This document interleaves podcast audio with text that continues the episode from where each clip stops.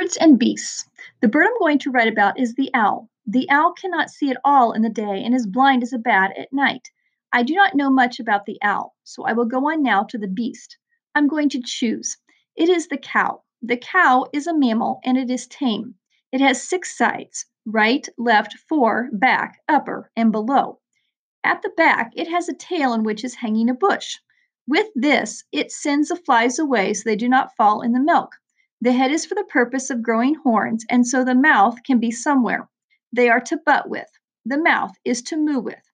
Under the cow hangs the milk. It is arranged for milking. When people milk the cow, the milk comes, and there is never any end to the supply. How the cow does it, I have not learned, but it makes more and more. The man cow is called the ox. It is not a mammal. The cow does not eat much, but what it eats, it eats twice, so it gets enough.